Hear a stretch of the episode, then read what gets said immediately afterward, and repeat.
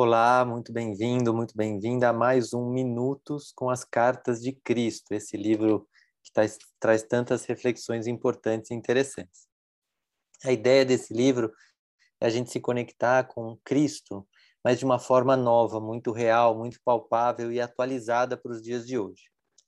Hoje eu já quero te deixar um convite, que as reflexões que a gente trouxer aqui, você comente depois.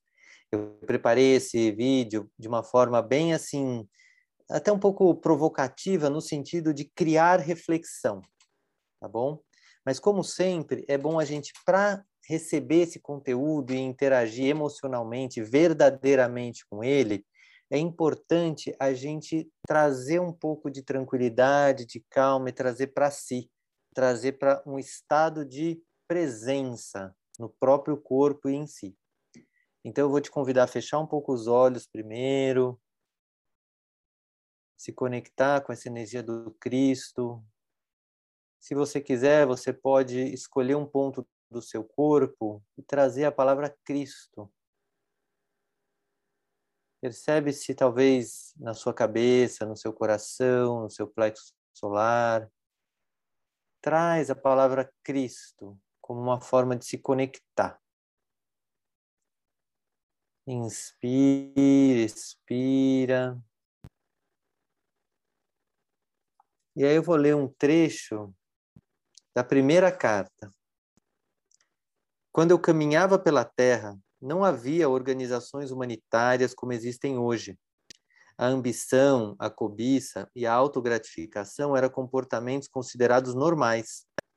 Havia pouco amor fraternal, mesmo entre os judeus, para os quais os profetas, durante gerações, haviam dito que amassem a seus semelhantes como a eles mesmos.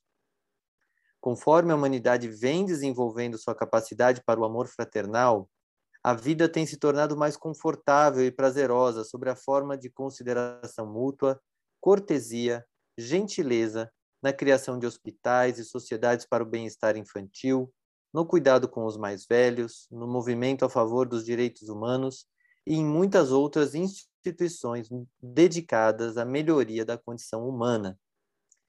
Então, esse é um trecho que me tocou muito pelo seguinte: eu também tenho essa visão de que o mundo está melhorando, né? Cristo aqui diz: quando eu caminhava na Terra, é, a cobiça era comportamento normal. E tem muita gente que fala, mas hoje ainda é, tá tudo igual. Eu não acredito nisso e vejo que esse livro atualizado me trouxe uma confirmação do que, na verdade, a gente já pode ver se quiser. Quando alguém pega e fala assim, ah, tem corrupção, então está tudo como sempre foi. Não tá. Hoje a corrupção ela é questionada, tá perfeito? Não tá. Mas mesmo essa frase minha já é uma já é uma frase assim, dizer, não, tem coisa ruim, tem coisa ruim. E essa energia que fica bloqueando que a gente veja é, o que já cresceu, como, como nós, como humanidade, já cresceu. Vou dar outro exemplo. Aquecimento global é um tema que, para a grande maioria do mundo, já está sendo questionado, já está tentando se fazer formas, e há debates, e há vontade de crescer, form buscar formas de melhorar. Mas aí vem alguém, ah, mas tudo, ninguém quer fazer nada. Vem sempre uma voz que abafa. E outra voz que abafa, ah, então você está vivendo no mundo de sonho, no mundo de Poliana. Também não é verdade. Essas frases vêm para dizer assim, não, tá ruim, tá ruim. E olha quantas coisas ao seu redor talvez está querendo te levar para esse lugar. Então, eu vejo nesta reflexão que essa carta traz, sim, olha bem, olha bem mesmo.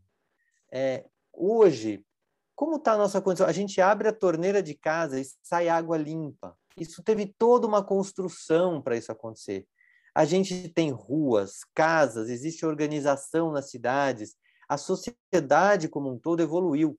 Hoje, por exemplo, tem um, um filósofo que traz à tona o fato de que se a gente quisesse é, eliminar a fome do mundo, com vontade política, a gente conseguiria produzir alimento para alimentar todo mundo. O que falta é, sim, que esse processo de ampliação da consciência, do amor fraternal, se expanda ainda mais. Mas isso não muda o fato de que a gente criou formas de ter disponível muita coisa. Outra coisa, quantidade de guerras que a gente tem hoje. Guerra hoje é uma coisa que tenta fazer de tudo para não ter. Há menos de 100 anos atrás, a gente tá, ainda estava é, saindo da Primeira Guerra Mundial, ia ter outra ainda, e depois passamos anos com risco de guerra nuclear. Isso não existe mais. Então, essa é a minha reflexão de hoje para você. E eu queria que, se você também sente isso, ou sente o oposto, comenta aqui no vídeo que a gente cria esse debate, tá bom? Se você quiser, também se inscreve que quando sair a próxima carta de Cristo, é, você já recebe em primeira mão. Um grande abraço e até a próxima.